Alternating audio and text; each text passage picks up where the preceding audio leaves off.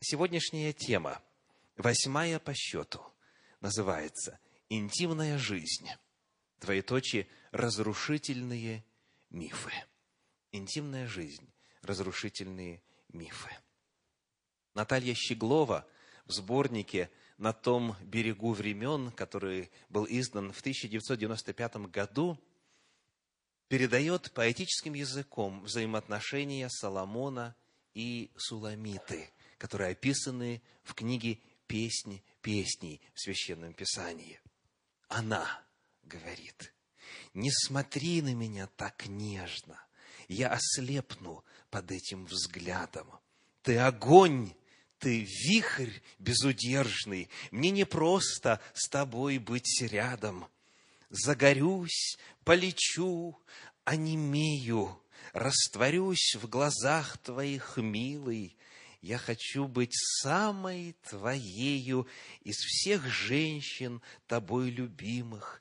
И он отвечает, Суламита, Суламита, лодка к берегу прибита, рдеют смуглые ланиты, робость тронула уста.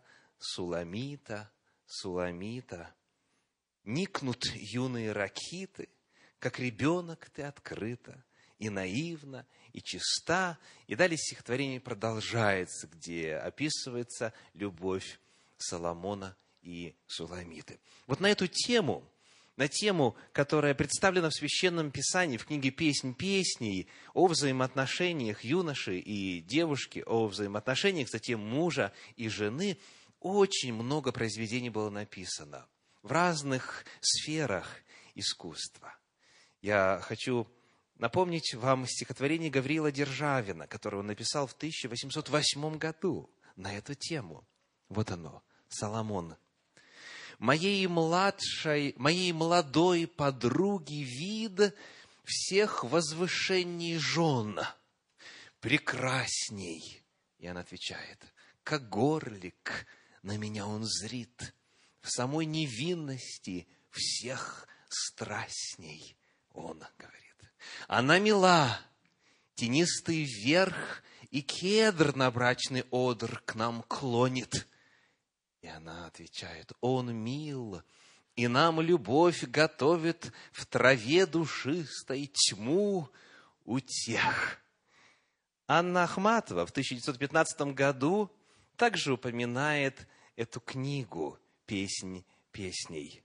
Под крышей промерзшей пустого жилья я мертвенных дней не считаю, читаю послания апостолов я, слова псалмопевца читаю, но звезды синеют, но иней пушист, и каждая встреча чудесней, а в Библии красный кленовый лист заложен на песни песней.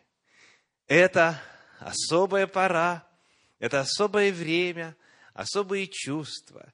И вот они воспеты в Священном Писании, в Библии, в Святой Божьей книге, очень откровенно.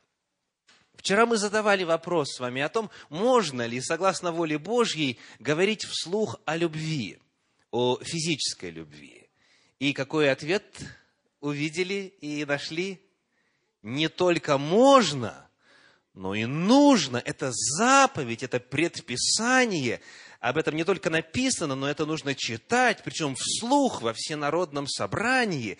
Господь очень много и откровенно говорит о физической любви и призывает нас к тому же.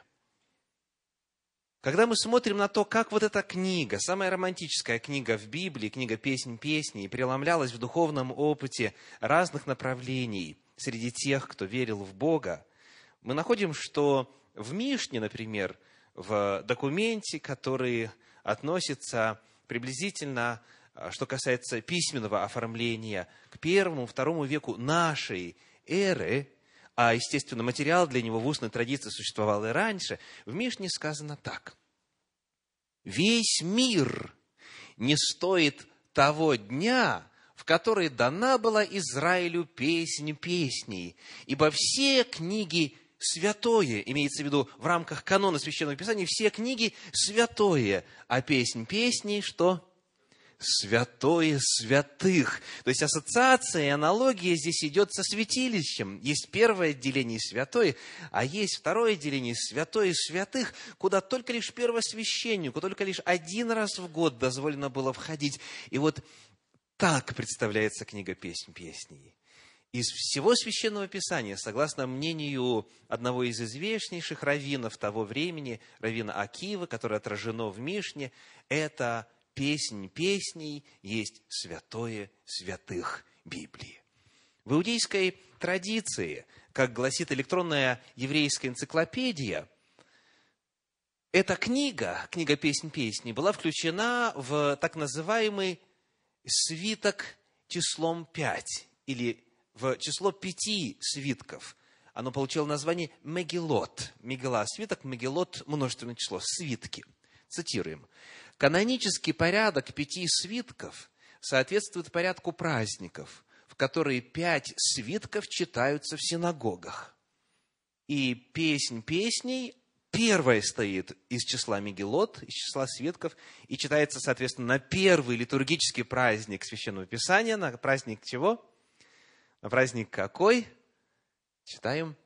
Пять свитков читаются в синагогах, песнь песней, в субботу Хол Гамоэт, праздничные будни Пейсах, на праздник Пасхи. Читается вслух в синагоге, во время богослужения. И в этом не находят ничего постыдного, ничего непристойного, никто не краснеет, никто лицо не закрывает, потому что это часть Божьего Слова. Это священное Писание. Это святая святых. Так это понимается в иудаизме. Ну, а теперь посмотрим на христианство. В первую очередь, на традиционное христианство. Вот гравюра Оригена, годы жизни со 185 по 254. И это очень значимая личность. Ориген венчает с собой череду апологетов христианской церкви, и он является переходной ступенью к отцам церкви. Он много писал, был весьма образован и начитан, и умен, и так далее. И вот он исповедовал то, что называется аллегорическим подходом к толкованию священных писаний. И когда он брался толковать книгу «Песнь песней», он, естественно, сразу же отверг идею о том, что тут может о плотской любви идти речь. И он, соответственно, предложил следующие интересные интерпретации. Он и последователи его школы, так называемой Александрийской школы толкования священного писания. Я приведу несколько примеров. Давайте посмотрим с вами на книгу «Песнь песней», первую главу, первый стих. Первая глава, первый стих. «Да лобзает он меня лобзанием уст своих, ибо ласки твои лучше вина». Итак, что бы это могло значить? Задает вопрос Ориген. Не может быть, что просто целуются. Не может быть. Значит, фраза эта имеет глубинный богословский спасительный смысл, а именно, это воплощение Иисуса Христа в человеческую плоть. И это не шутка. Он именно так и считал вот то, что здесь написано, это описывает воплощение Иисуса Христа в человеческое естество. Кто согласен? Давайте посмотрим на четвертую главу, первый стих, песня песни 4.1. «О, ты прекрасна, возлюбленная моя, ты прекрасна! Глаза твои голубиные под кудрями твоими, волосы твои, как стадо коз, сходящих с горы Галаадской». То есть, представьте, вот они волнами сходят, и вот вопрос, что же могут обозначать вот эти волосы, которые как стадо коз? Ответ – это народы, обращенные в христианство. Это языческие народы, которые обратились в христианство. Правда, убедительное толкование. Идем дальше. Седьмая глава, э, второй стих. Песнь песни 7.2. «О, как прекрасны ноги твои в сандалиях, черь именитая! Округление бедр твоих, как ожерелье, дело рук искусного художника». И дальше нам нужно найти а, описании ее живота, чуть ниже, он говорит, живот твой круглая, третий стих, живот твой круглая чаша, в которой не источается, не истощается ароматное вино. Чрево твое ворог пшеницы, обставленный лилиями. Итак, что же может значить живот ее? Ну, не просто же живот, да? Чего бы в Святой Божьей книге просто об этом упоминать? Живот – это что? Это чаша, в которой не истощается ароматное вино. Значение – это чаша Евхаристии. Это чаша спасения. Это чаша, в которой кровь Господа нашего, которую, принимая, обретаешь спасение. Вот такое толкование. Идем дальше. В этом же а, контексте, в 7 главе 7 стих, давайте посмотрим. 7 глава, 7 стих. Ну и восьмой, потому что в английском и в русском не сходятся иногда стихи. «Этот стан твой похож на пальму, и груди твои на виноградные кисти». Вот, конечно, Ориген был весьма задачен э, символическим значением млечных желез, суламиты. Да, груди твои, описывается и так далее, и так далее. Что это означает? Но он, естественно, не растерялся. Одна грудь – это Ветхий Завет – Другая грудь – это Новый Завет. Как вам это нравится? Вот весь список на экране. Кто конспектирует, обязательно запомните, чтобы знать истинное значение книги «Песни». Песни. Более того, существует постановление Пятого Вселенского собора, которое анафематствует, то есть придает анафеме тех, кто учит будь то бы песнь песни, говорит о любви между мужчиной и женщиной. Представляете? То есть, если кто будет читать, как написано, если кто будет верен призыву апостола Павла не мудрствовать сверх написано, если кто будет принимать и верить, что здесь описание физической любви, как оно и дано, тому да будет что? Анафема. Представляете? А мы потом удивляемся, Почему же во время телемоста было сказано, что секса у нас нет? У нас нет. Мы удивляемся, почему в культуре, которая воспитана была на православных понятиях о приличии, на ортодоксальных понятиях о том, что можно и что нельзя, почему считается, что разговор на тему, которая в Библии представлена как святая и возвышенная, чистая, являющаяся прообразом и символом взаимоотношений Христа и Церкви, человека и Бога, почему об этом считается постыдным говорить? Вот так вот в результате исторического процесса, это не в качестве обвинения в адрес кого-либо, но в качестве констатации факта, мы находим, что в иудаизме взгляд и в христианстве взгляд на один и тот же текст кардинально разнится. Итак, какова же правда? Давайте посмотрим на известную Женевскую Библию, которая для многих э, в христианстве стала стандартным пособием по изучению Священного Писания. Это протестантский комментарий на Священное Писание. И вот в Женевской Библии написано, в тексте поэмы действительно нет намеков на аллегории – Кроме того, стиль книги и определенные фрагменты текста исключают саму возможность истолкования книги в аллегорически-мистическом плане – Пренебрежительное же отношение к чувственной, плотской любви, лежащей в основе человеческих супружеских отношений, является пренебрежением к установлениям и заповедям Божьим, в число которых входит благословенный Господом брак между мужчиной и женщиной. И именно воспеванию супружества как апофеоза земной любви посвящена песнь песни. Итак, какой взгляд вам больше импонирует? Что больше соответствует вашей культуре, вашим традициям, в том числе и богословским? Что говорит само Священное Писание? Для тех, кто был на нашей встрече вчера, на этот вопрос гораздо легче будет ответить, потому что мы задавали вопрос на материале Священного Писания касательно разговора о любви вслух в общественном контексте и выяснили, что эти взаимоотношения возвышены, чисты и святы тогда, когда осуществляются и реализуются в контексте семьи. Потому то, о чем постулирует Женевская Библия, является отражением библейской действительной позиции. И вот сегодня, когда мы будем рассматривать с вами некоторые мифы, которые накопились, которые сохранились, которые без анализа воспроизводятся во многих-многих поколениях христианских семей, я приглашаю вас всегда задавать вопрос, почему я так считаю? Почему я полагаю, что вот это нельзя? Или вот должно быть именно так? Не миф ли это? Естественно, сегодня нам не обозреть всех накопившихся за историю религии мифов в этом вопросе. Но мне хочется предложить, по крайней мере, некоторые из них и дать направление, движение для каждого, кто хотел бы решать эти вопросы, важнейшие вопросы на базе воли Божьей в контексте Слова Божьего. Итак, некоторые мифы. Начнем вот с какого. Цель интимной жизни, полагают многие, лишь в деторождении.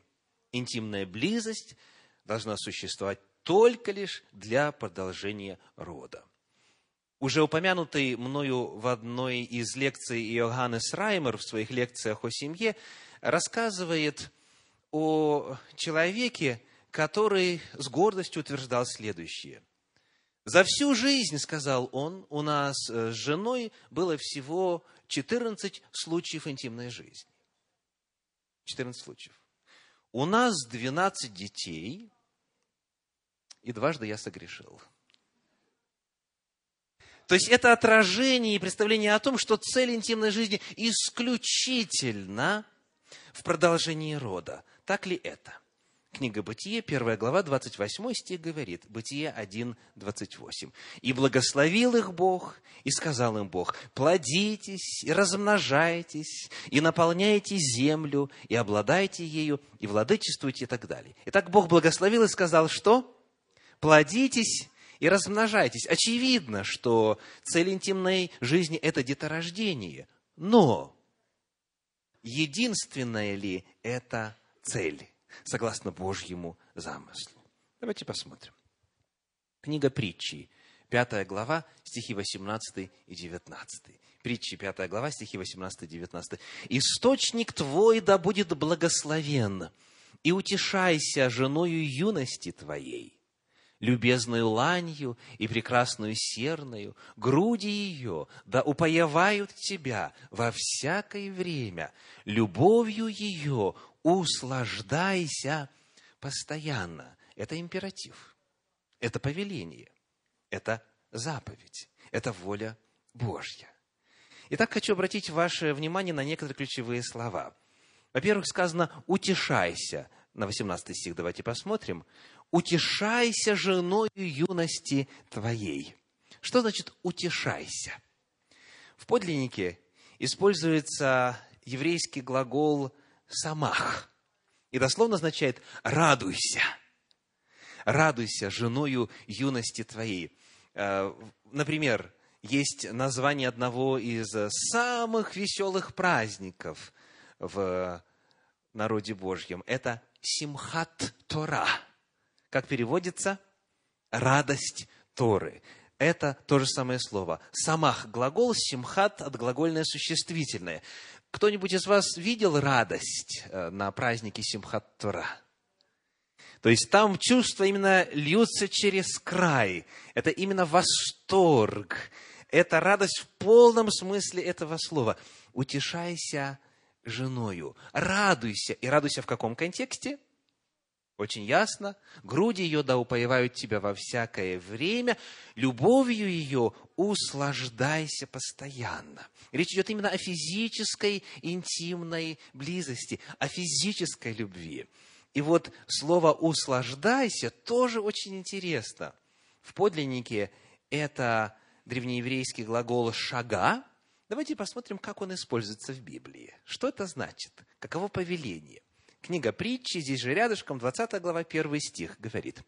«Вино глумливо, секера буйна, и всякий увлекающийся ими неразумен. Где здесь древнееврейская шага? Увлекающийся. Что означает увлекающийся алкогольными напитками? О чем идет речь? Стремящийся, ищущий, ну вот привязанный, вот это хорошее слово – привязанность развивается при определенной частоте употребления алкоголя. Да? Давайте еще посмотрим одно место. Книга про Исаия 28.7. Исаия 28.7. «Но и эти шатаются от вина, избиваются с пути от секеры. Священник и пророк спотыкаются от крепких напитков, побеждены вином, обезумели от секеры, в видении ошибаются, в суждении спотыкаются». Как вы думаете, где здесь шага? сбиваются. Странно, правда звучит? Оставляя подробности, скажите, какая главная ассоциация? С чем ассоциируется физическая любовь, согласно пятой главе книги притчи? Состоянием алкогольного опьянения. Для чего люди пьют?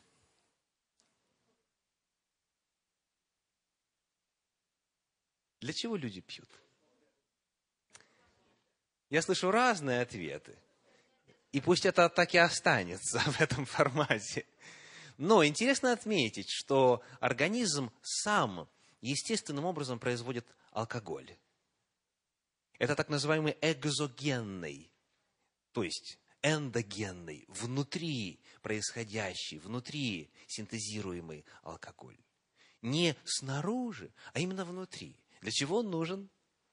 Исследователи говорят о том, чтобы поддерживать в организме оптимизм, радость, чувство удовольствия и так далее. И когда человек берет и заливает в себя алкоголь искусственно, внешне, в данном случае уже эксогенно, он подавляет механизмы, в первую очередь печени, но и в других органах тоже вырабатывается алкоголь, а, которые давали бы ему вот это вот ощущение приподнятости настроения, этой радости, этого удовольствия, расслабленности и так далее. Так вот, интимная близость, согласно Божьему замыслу, представля, представляет собой способ обретения радости, удовольствия. Услаждайся. И это сродни, сродни воздействию алкоголя на человека. Давайте посмотрим, что об этом сказано в апостольских писаниях. Первое послание апостола Павла в Коринф, седьмая глава, первые два стиха. Первое Коринфянам, седьмая глава, первые два стиха. «А о чем вы писали ко мне, то хорошо человеку не касаться женщины. Но во избежание блуда каждый имей свою жену и каждая имей своего мужа.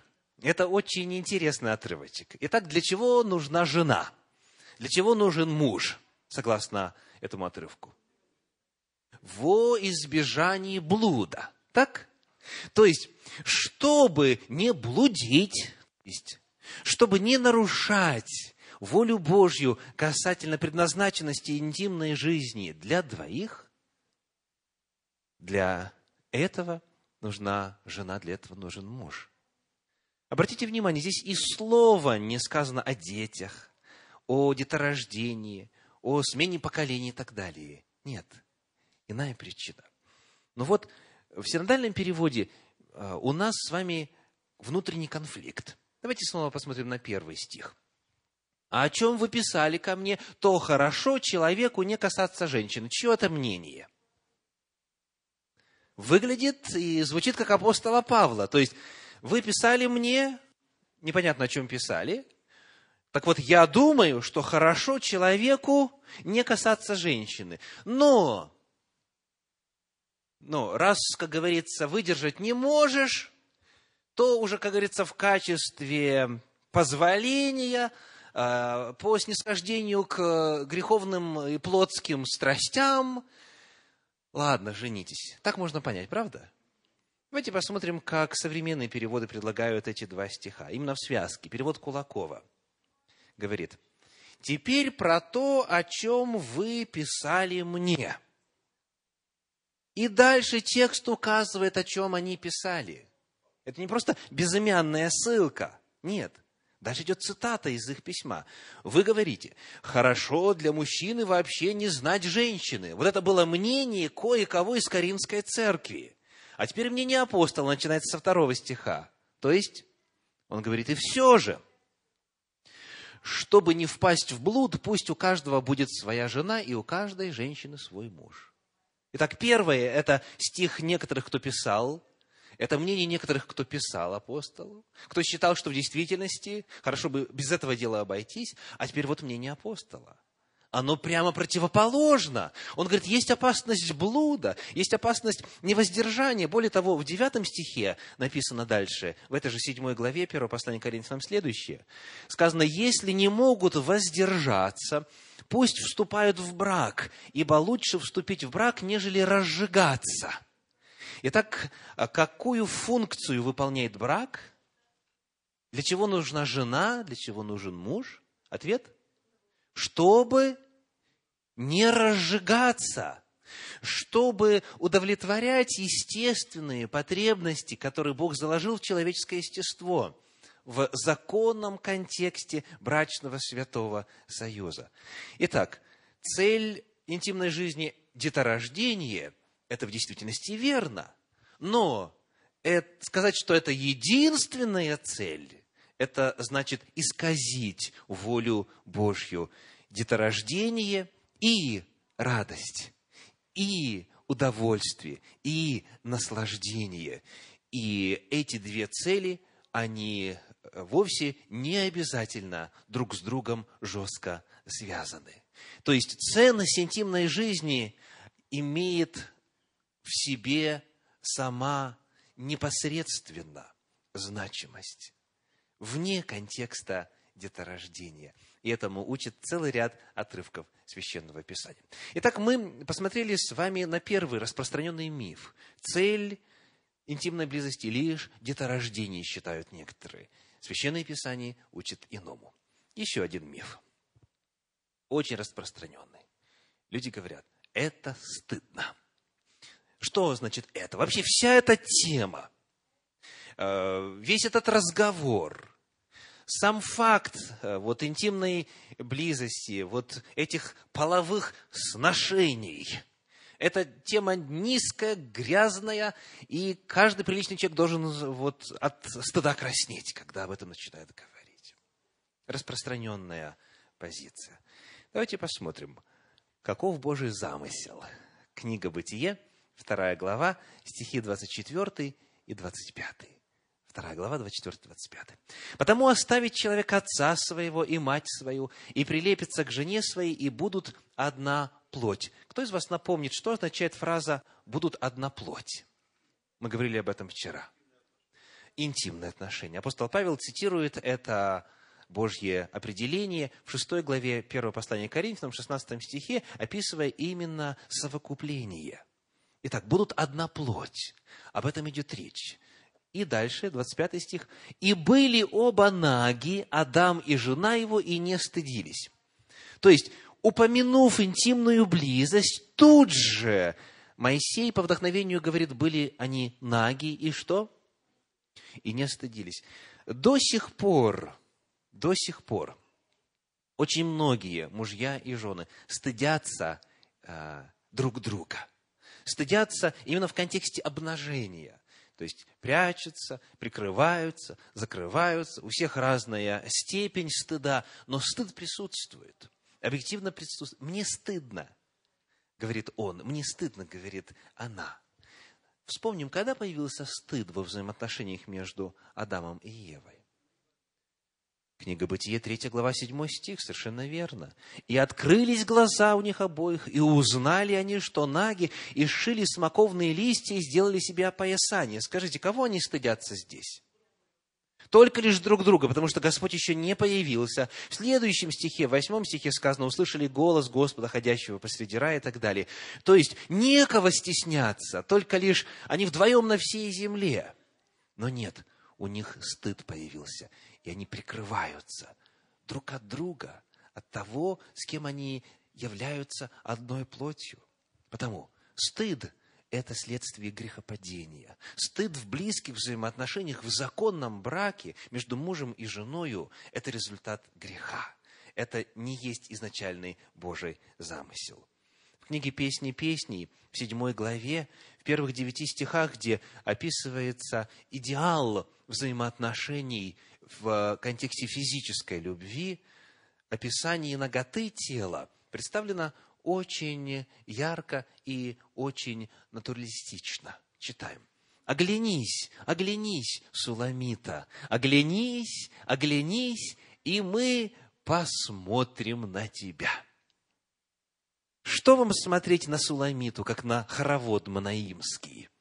О, как прекрасны ноги твои в сандалиях, черь именитая! Округление бедр твоих, как ожерелье, дело рук искусного художника. Живот твой круглая чаша, в которой не истощается ароматное вино. Чрево твое ворох пшеницы, обставленный лилиями. Два сосца твои, как два козленка, двойни серны.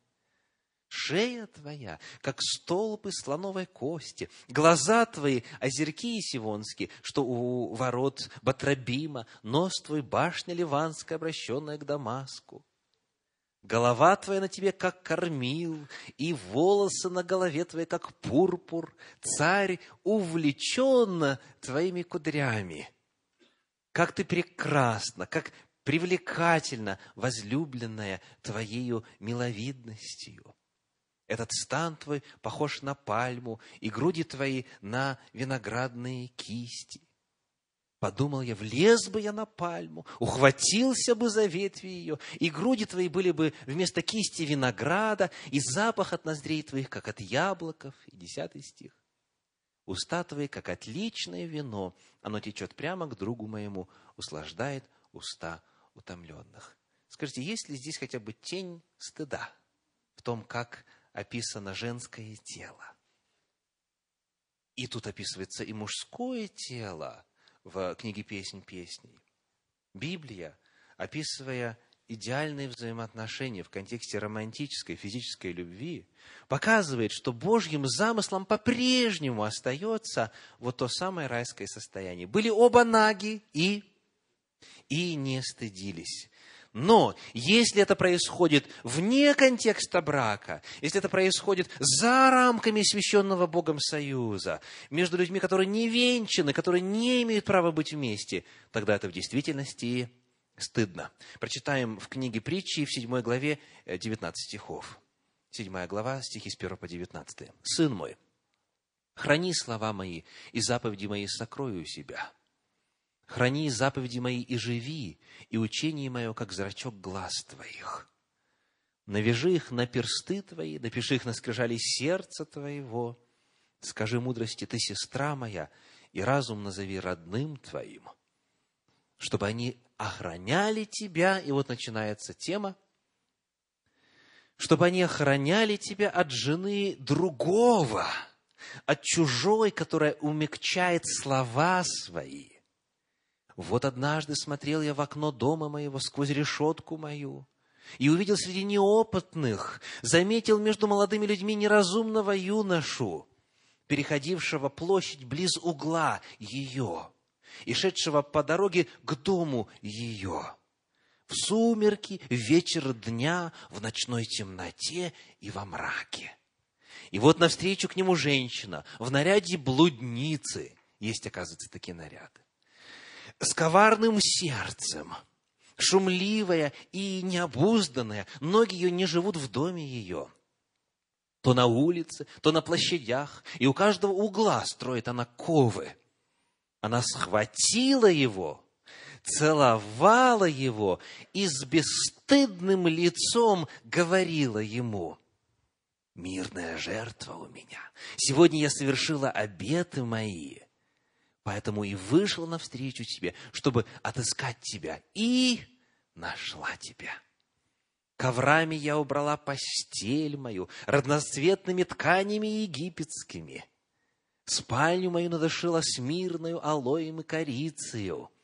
Зайди, будем упиваться нежностями до утра, насладимся любовью, потому что мужа нет дома. Он отправился в дальнюю дорогу. Вот где бесстыдство, вот где срам, вот где мерзость, вот где в действительности должно быть стыдно, когда это высокое, святое, предназначенное для единения, для познания мужа и жены в священном браке друг друга, оно растрачивается, оно опошляется, оно не сводится до низменных страстей. Потому фраза «это стыдно» или говорить об этом стыдно, или упоминать это стыдно, или созерцать наготу друг друга стыдно – это миф это миф. Когда речь идет о законных отношениях, здесь абсолютно никакого стыда нет. А если есть грех, то в действительности должно быть стыдно. Еще один миф. Это интересно и доставляет удовольствие только мужчине. Слышали такой миф? В народе считается, и широко мнение распространено, что Э, если бы не мужчины, то можно было бы интимной близостью и, собственно, не отягощать свою жизнь. И на эту тему есть много и рассказов, и всевозможных афоризмов и так далее. Вот такой миф. Интимная близость интересная доставляет удовольствие только мужчине. Давайте посмотрим, что говорит Священное Писание. Книга «Песни песней», первая глава, третий стих. Первая глава, третий стих. «Влеки меня, мы побежим за тобою. Царь ввел меня в чертоги свои. Будем восхищаться и радоваться тобою, превозносить ласки твои больше, нежели вино. Достойно любят тебя. Кто это говорит, мужчина или женщина? Женщина говорит. Это Суламита говорит. Что она говорит? Будем превозносить ласки твои больше, нежели вино. Итак, ей они интересны или нет? Обретает ли она удовольствие в этих взаимоотношениях или нет? Она их превозносит. Смотрим дальше на седьмую главу, стихи 11 и 12, или э, в некоторых иных Библиях 12 и 13. Седьмая глава, стихи 11 и 12. «Я принадлежу другу моему, и ко мне обращено желание его. Приди, возлюбленный мой, выйдем в поле, побудем в селах». Следующий стих. Поутру пойдем в виноградники, посмотрим, распустилась ли виноградная лоза, раскрылись ли почки, расцвели гранатовые яблоки, там я окажу ласки мои тебе. Кто говорит? Она говорит. Суламита говорит. Она говорит, я окажу ласки мои тебе. Ей приятно ей радостно, ей это приносит удовольствие. Она проявляет в данном случае инициативу. Но в действительности, когда мы пытаемся хотя бы вот в общих чертах осмыслить этот распространенный миф о том, что интимная близость интересна и доставляет удовольствие только мужчине, нам важно помнить, что Бог изначально сотворил мужчину и женщину разными. И в плане интимной близости, естественно, тоже они очень друг от друга разнятся. Кто пояснит, что означает эта статистика? 12 минут и 2,5 минуты. О чем идет речь? Для того, чтобы женщина испытала радость в интимной близости, для того, чтобы женщина достигла высшей точки удовольствия и наслаждения, требуется в среднем 12 минут. 12 минут. А две с половиной это, это как сказано, легко. Это для мужчины, потому что механизм намного проще. Механизм намного проще. То есть, потому в действительности, если брать вот процентное соотношение радости, которые обретает мужчина во время интимной жизни и женщина, то, а, как мы увидим э, чуть дальше, по причине невыполнения Божьих заповедей мужчиной, мужем, в действительности часто значительный процент женщин даже и не знает, что такое радость и удовольствие от интимной жизни. Есть э, разного рода статистика, но она в любом случае утверждает, что многие женщины ни разу за всю свою жизнь не испытали пика удовольствия во время интимной близости. Потому в этом контексте давайте вспомним, что писал апостол Павел в первом послании Коринфянам, в седьмой главе, в третьем стихе. 1 Коринфянам 7.3. «Муж оказывай жене должное благорасположение. Подобно и жена мужу. Ну, э, вначале не вдаваясь в подробности. На ком лежит обязанность оказывать благорасположение? В первую очередь, на ком? На мужа. Сказано, муж, оказывай жене должное благорасположение, и дальше подобно и жена мужу. То есть, в первую очередь на мужчине лежит обязанность вот сделать это самое. Ну, а что же может это значить? Вот эта замысловатая фраза «оказывать должное благорасположение». Кто может пояснить? У нас контекст есть, правда? Контекст какой? Контекст интимной жизни. Он говорит, кто-то из вас считает, что хорошо бы вообще не иметь интимной близости, но я думаю по-другому, говорит апостол Павел. Каждый имей своего мужа, каждая имей, кажд, в смысле, каждая имей своего мужа, каждый имей свою жену.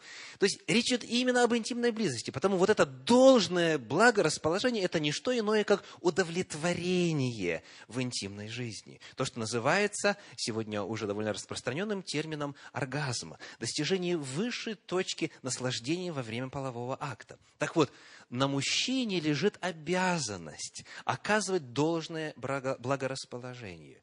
И Господь, когда что пишет, Он, как мы выяснили вчера, любой закон и любое предписание дает, потому что знает, как мы устроены.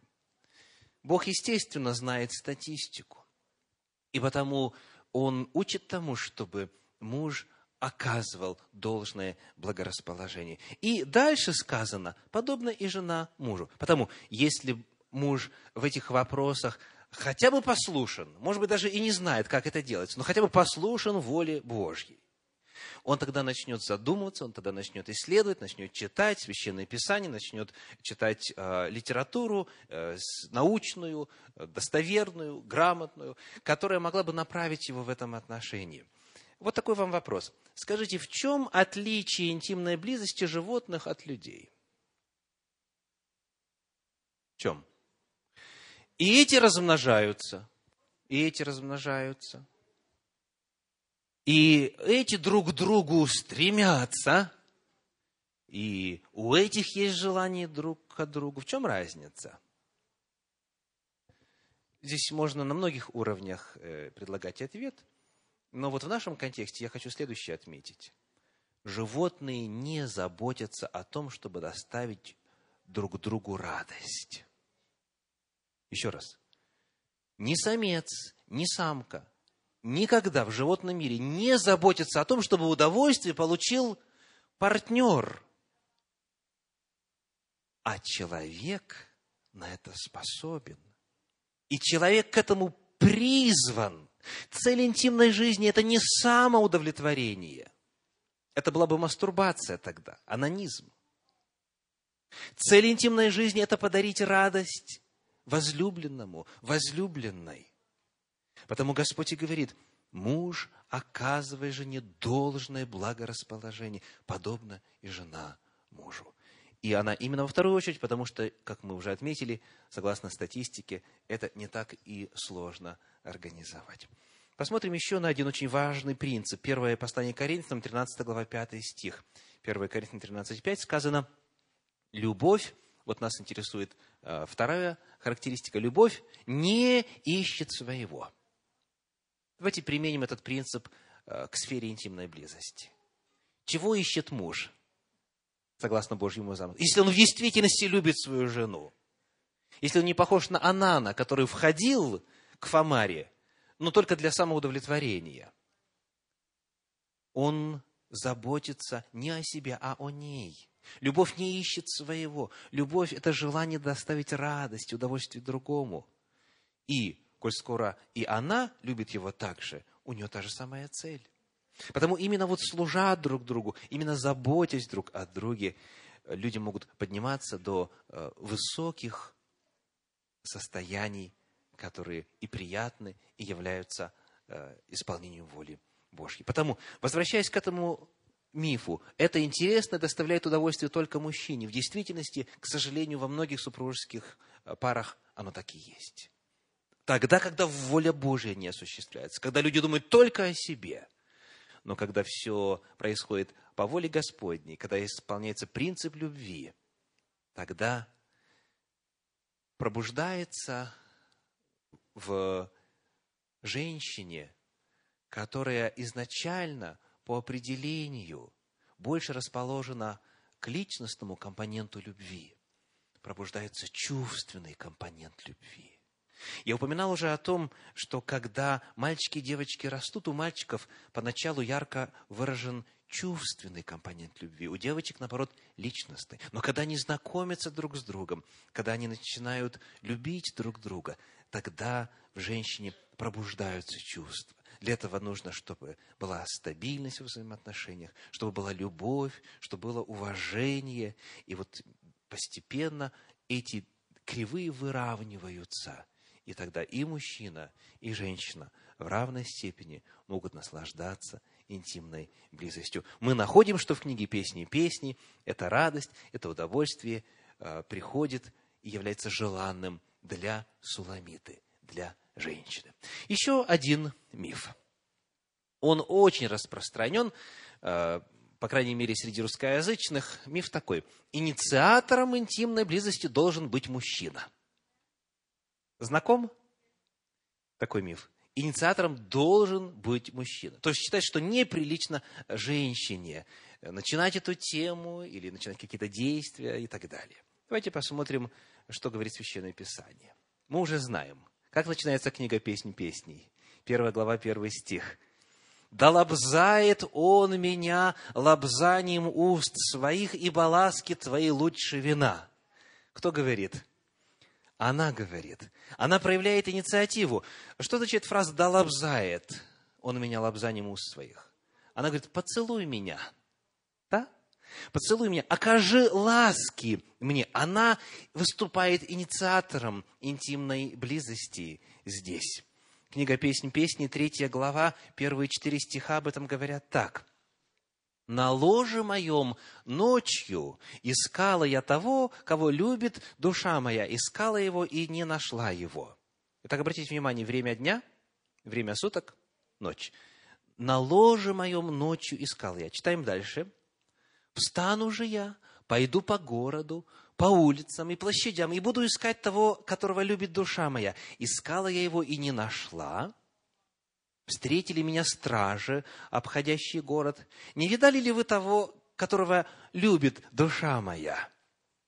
Но едва я отошла от них, как нашла того, которого любит душа моя, ухватилась за него и не отпустила его, доколе не привела его в дом матери моей и во внутренние комнаты родительницы моей. Что произошло?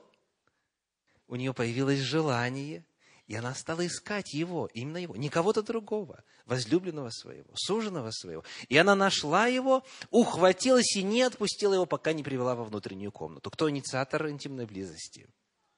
Женщина. Женщина. Книга «Песнь песней», 8 глава, 1 стих. 8.1. «О, если бы ты был мне брат, сосавший груди матери моей, тогда я, встретив тебя на улице, целовала бы тебя, и меня не осуждали бы». Какое у нее желание? Целовать возлюбленного. Причем на улице. Э, книга начинается так, да целует он меня. И теперь она говорит, я тебя хочу целовать, но а, это не вписывается в определенные представления.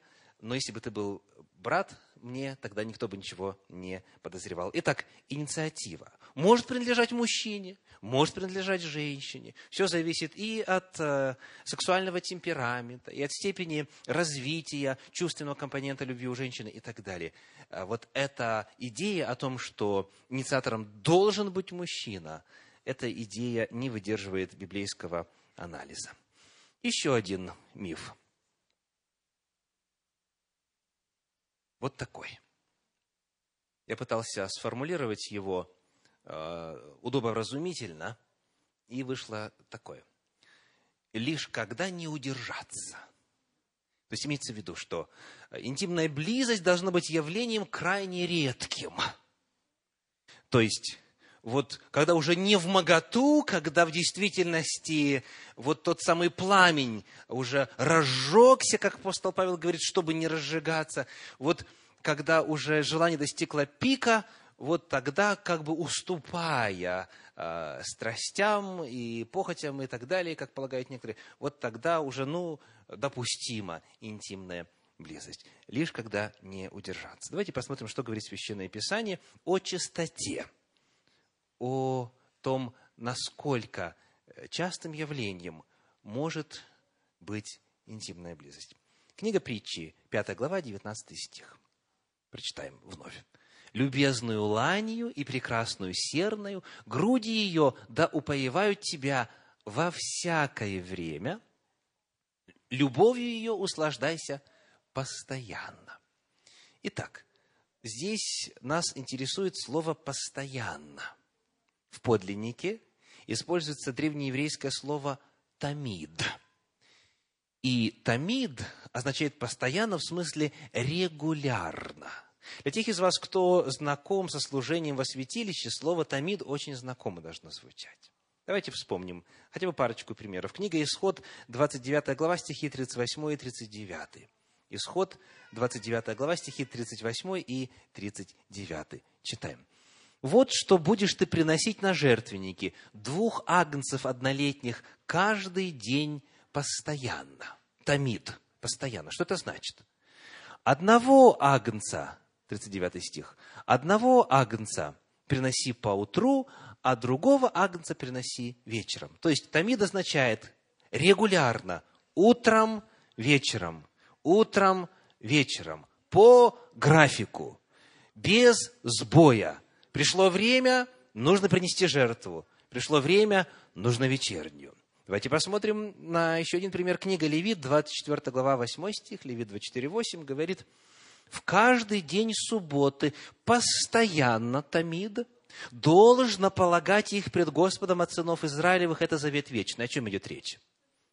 О хлебах предложения. То есть их нужно было выпекать и раз в неделю, в день субботний, э, размещать на столе предложения в первом отделении святилища. И вот это действие обозначается словом каким?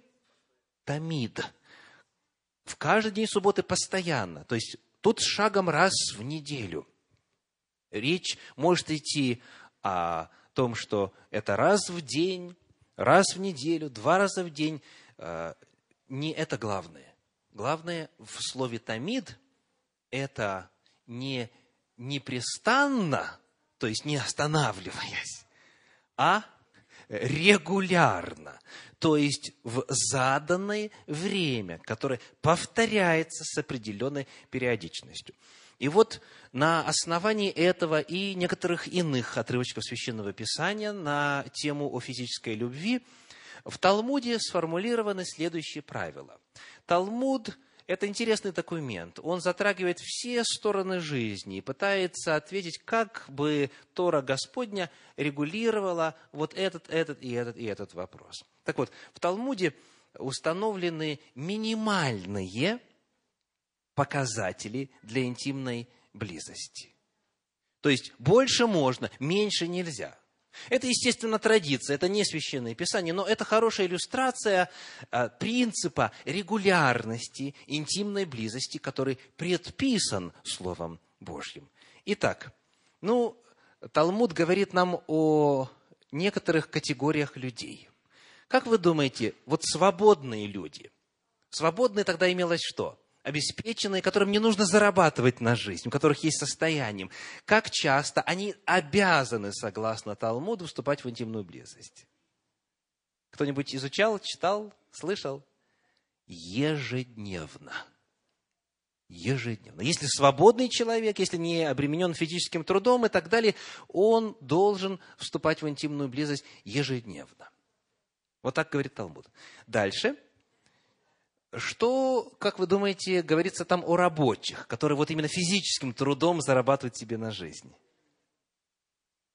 Э, кстати, кто из вас в эту категорию входит? Э, не поднимайте руки.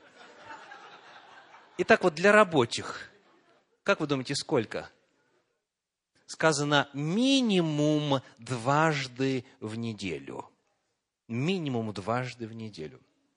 Для ученых, ну, имеется в виду ученых вот законников, тех, кто вот день и ночь э, размышляет о законе Божьем и так далее, ученых, занимающихся вот э, судопроизводством, юристов и так далее, и так далее. Там ограничение минимум раз в неделю. Минимум раз в неделю вот а, такое требование. Погонщики верблюдов. Как часто им? Ответ минимум раз в месяц. Ввиду чего?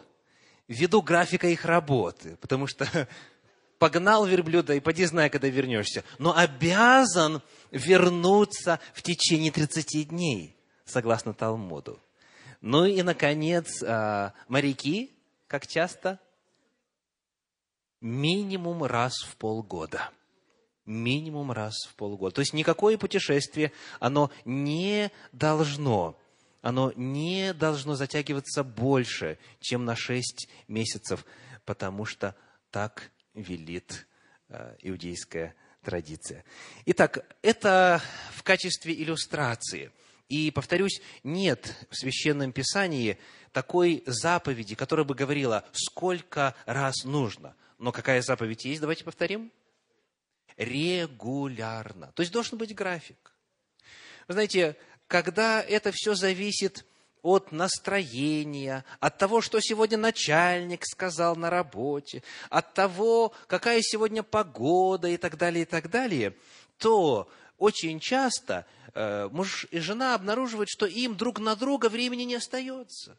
И смотрите, что получается. Получается, что работа важнее, Получается, что друзья важнее. Получается, что бывает церковная там репетиция, хора важнее а друг для друга времени нет. Потому что это остается всегда на самый-самый-самый последний момент.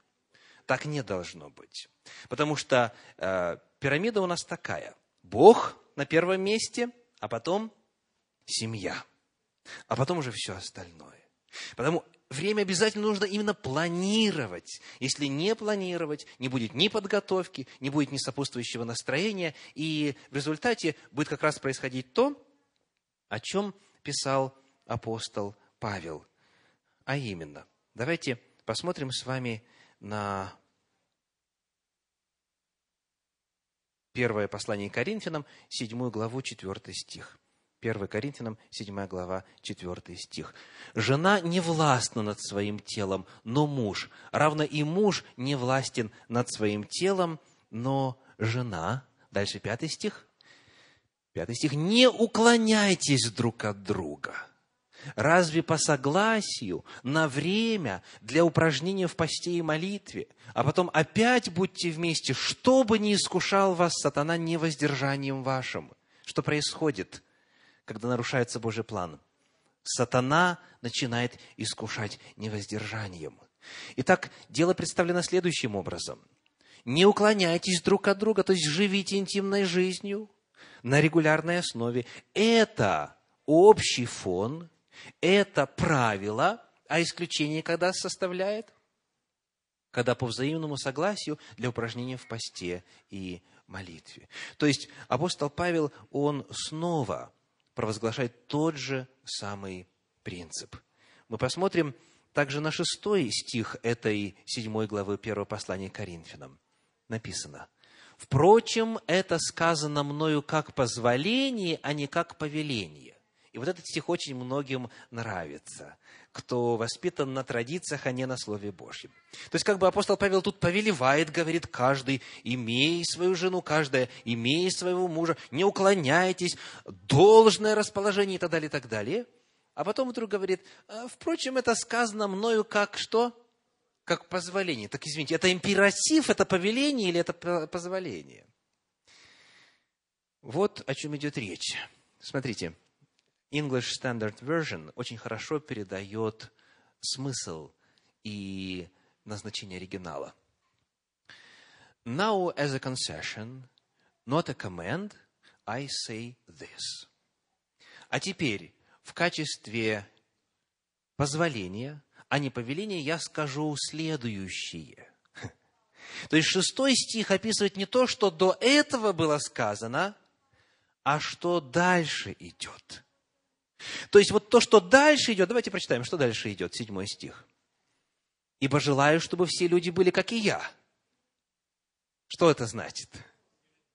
Да, он был безбрачен. «Ибо желаю, чтобы все люди были, как и я». Но каждый имеет свое дарование от Бога, один так, другой иначе. Восьмой стих.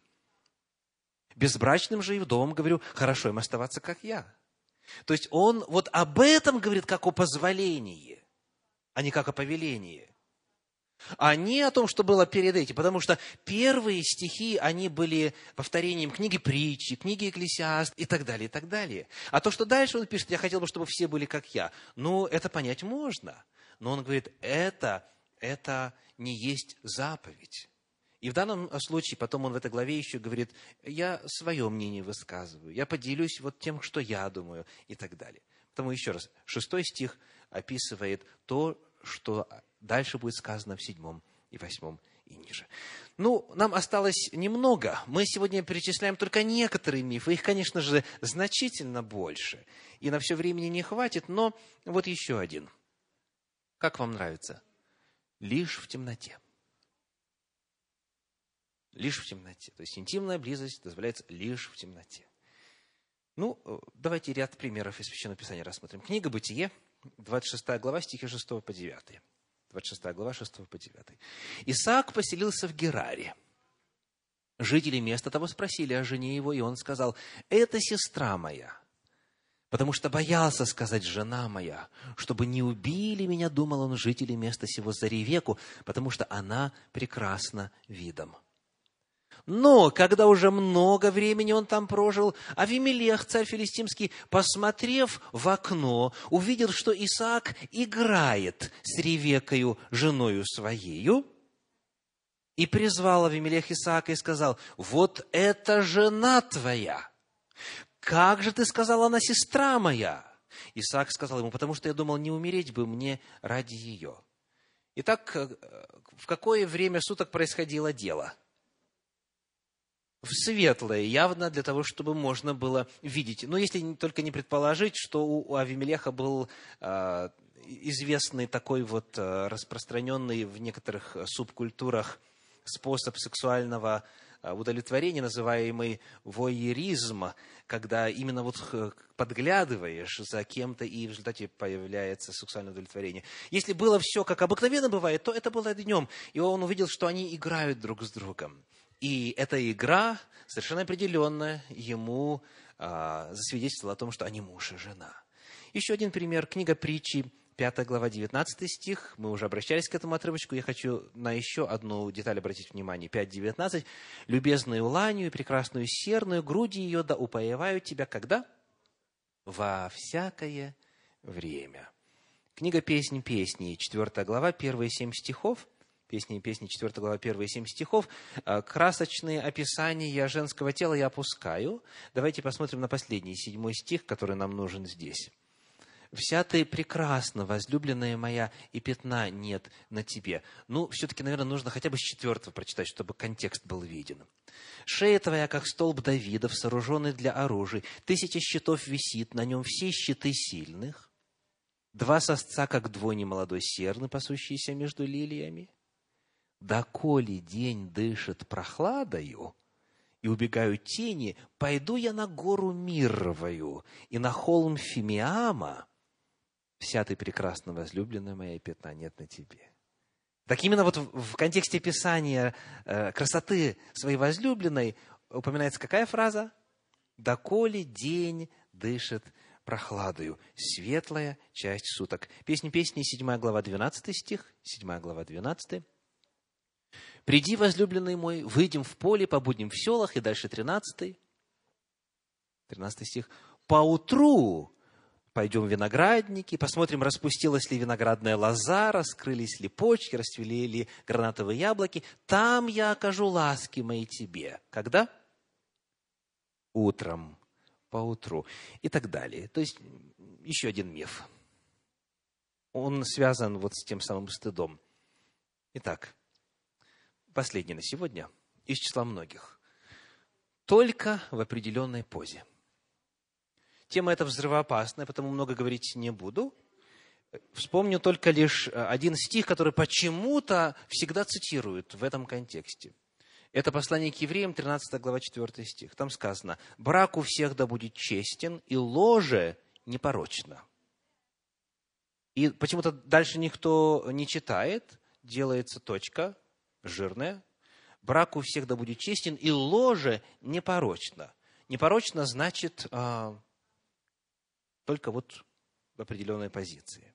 Если в другой чуть-чуть, то уже порочно. Скажите, что означает этот стих? Что означает брак честен и ложа непорочна? Блудников же, блудников же и прелюбодеев судит Бог. Итак, когда брак честен и ложа непорочна? Когда нет блуда и когда нет прелюбодеяния. Вот и все, о чем говорит этот стих.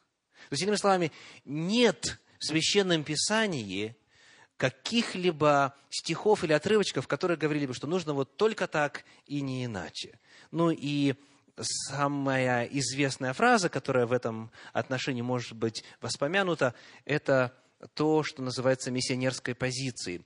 Некоторые исторические данные. Считается, что первым о таком названии позы узнал от туземцев острова Тробрианд английский этнограф Бронислав Малиновский в сороковых годах прошлого века. Сам же термин «миссионерская позиция» получил распространение при, примерно между 1945 и 1965 годами. Почему она именно миссионерская? Потому что, если верить вот этой вот версии, а это цитата из одной из энциклопедий, то вот на этом острове туземцы, э, подглядывая в любопытстве за миссионерами, которые, вот, будучи лютеранами, там, епископалами и так далее, проповедовали им благую весть, они вдруг обнаружили, что они себя ведут в постели совершенно не так, как у них там было принято. Что миссионеры ведут себя неестественно, вот, и потому назвали миссионерская позиция – есть данные о том, что и миссионеры в Африке, проповедуя благую весть, тоже вот э, друг с другом во время интимной близости, только лишь вот в одном положении проводили время, и э, местные жители так и назвали. Это миссионеры так делают, миссионерская позиция. То есть это показывает, просто сам термин показывает и его происхождение, что в разных культурах, в разных народах есть разные понятия об этом, и вопрос этот абсолютно несущественный.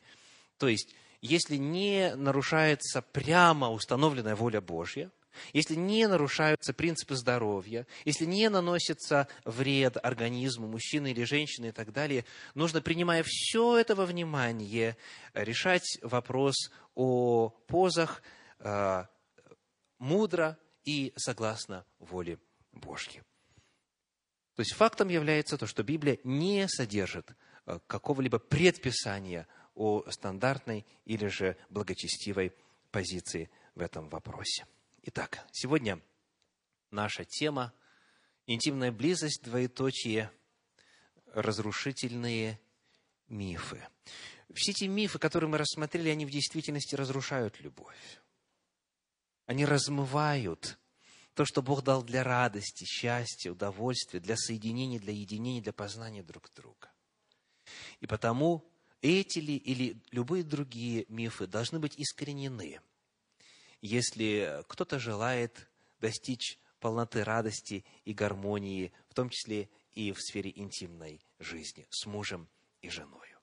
И вот напоследок я хочу предложить всем вам, кто состоит в законном браке, кто женаты или замужем, подумать о том, чтобы составить для вашей семьи, для ваших уникальных взаимоотношений то, что можно назвать манифест любви. Имеется в виду манифест физической любви. То есть, в книге пророка Амоса в 3 главе, в 3 стихе написано, «Пойдут ли двое вместе, не сговорившись между собой?» То есть, нужно именно договариваться, обсуждать, сравнивать, говорить и приходить к какому-то общему решению. Нужно именно сговориться. Потому, коль скоро в интимной близости нет ничего постыдного, или греховного, или грязного, муж и жена должны, а лучше еще, будучи женихом и невестой, готовясь к интимной близости, к своей первой брачной ночи, именно когда уже дата назначена, когда уже они готовятся соединиться вместе. Сесть и обсудить этот вопрос. Все мы очень разные. И в плане ожиданий, в плане традиций, в плане представлений. Потому все это мужу и жене необходимо именно синхронизировать. Пойдут ли двое вместе, не сговорившись между собой? Статистика показывает, вот здесь в Соединенных Штатах Америки, казалось бы, в стране свободной, что десятая доля процента, именно десятая доля процента супругов обсуждают вопросы интимной близости друг с другом. Представляете? То есть именно чтобы обсудить, спросить, выяснить, именно наметить единый курс, именно откровенно, вот так вот без каких-либо подозрений составить вот эту карту совместного пути. Вот это практически никто не делает. Между тем библейский принцип остается. Пойдут ли двое вместе, не сговорившись между собой? Послание к римлянам, 5 глава, первые два стиха. Римлянам 5 глава, первые два стиха. «Мы, сильные, должны сносить немощи бессильных и не себе угождать. Каждый из нас должен угождать ближнему во благо, к назиданию». Здесь два очень важных принципа. Когда муж и жена составляют этот манифест любви своей семьи, они должны исходить из принципа «сильный сносит немощи бессильного». То есть, если у какой-то стороны есть желание вот к такой форме близости, а у другой стороны этого желания нет, то вот та вторая сторона почитается слабой. То есть в том смысле, что она не готова в силу каких-то причин, не готова вот к тому, чего хотелось бы тому, кто предлагает. И потому что делает сильный? Он уступает. Сильный сносит немощи бессильных. Здесь не может быть никакого давления, никакого насилия. Во-вторых, принцип какой? Мы должны угождать друг другу сказано, каждый из нас, второй стих 15 главы послания к римлянам, должен угождать ближнему во благо, к назиданию. То есть, с одной стороны, не давить, с другой стороны, угождать, то есть делать приятное. Но все это невозможно без открытого формата разговора. И, наконец, послание в Колоссы, 3 глава, 18 стих, Колоссянам 3, 18. Жены, повинуйтесь мужьям своим, как прилично в Господе. Какой бы вопрос ни решался, в том числе вопрос интимной жизни, воля Божья является доминантной. Она является определяющей. Как прилично в Господе. Например, жена говорит, нет, я считаю, что это категорически недопустимо. Что должно дальше последовать? А как говорит Господь? Или муж говорит, нет, я считаю, что вот так нельзя. Что должно дальше последовать? Так говорит Господь. То есть мы подчиняемся друг другу.